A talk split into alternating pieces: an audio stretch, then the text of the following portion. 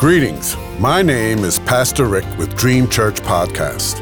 God has given me a yearly devotional on prayer from Genesis to Revelation, guiding you to read and to help you pray daily with a scripture reference, comment, and ending with prayer.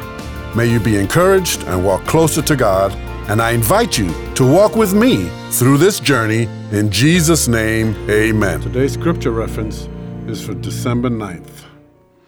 Colossians 1 9 through 14 says, For this reason, remember those three words. Since the day we heard about you, we have not stopped praying for you. Meaning, there got to be a reason for us praying, right? We continually ask God to fill you. That's not scripture, what I just said, of course. But here's scripture. For this reason, since the day we heard about you, we have not stopped praying for you.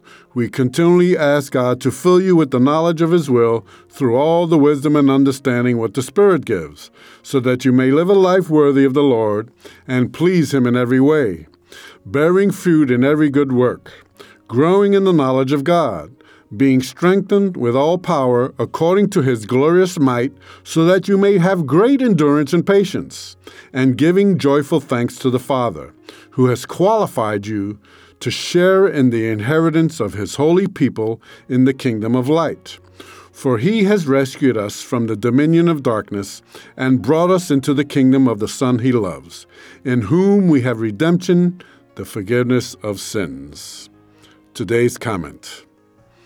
There are many reasons for us to pray. Once again, Paul starts off a passage of Scripture with, For this reason. We need to be engaged and aware of the people's lives around us that God has put in our lives in order to pray as the Apostle Paul prays here for the Colossians.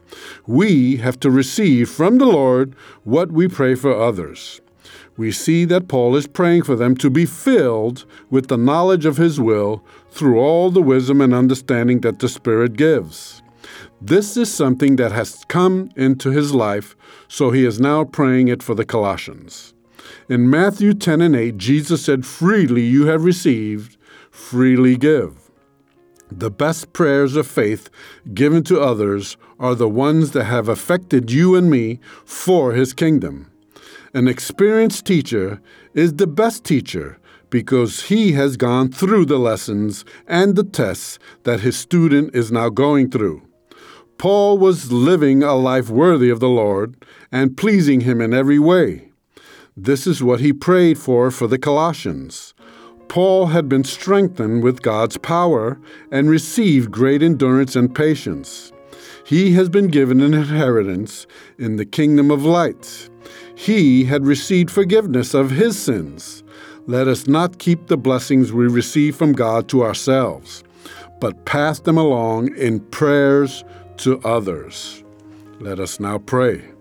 Lord, I now pass along the greatest gift given to us by our great Father, His Son, the Lord Jesus Christ.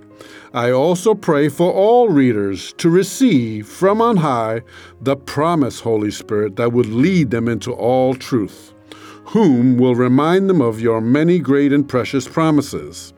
I pray growth in the wisdom and knowledge that the Lord provides. I pray God's power to rest on all who read this and hear this prayer. For His glory, in Jesus' name, amen.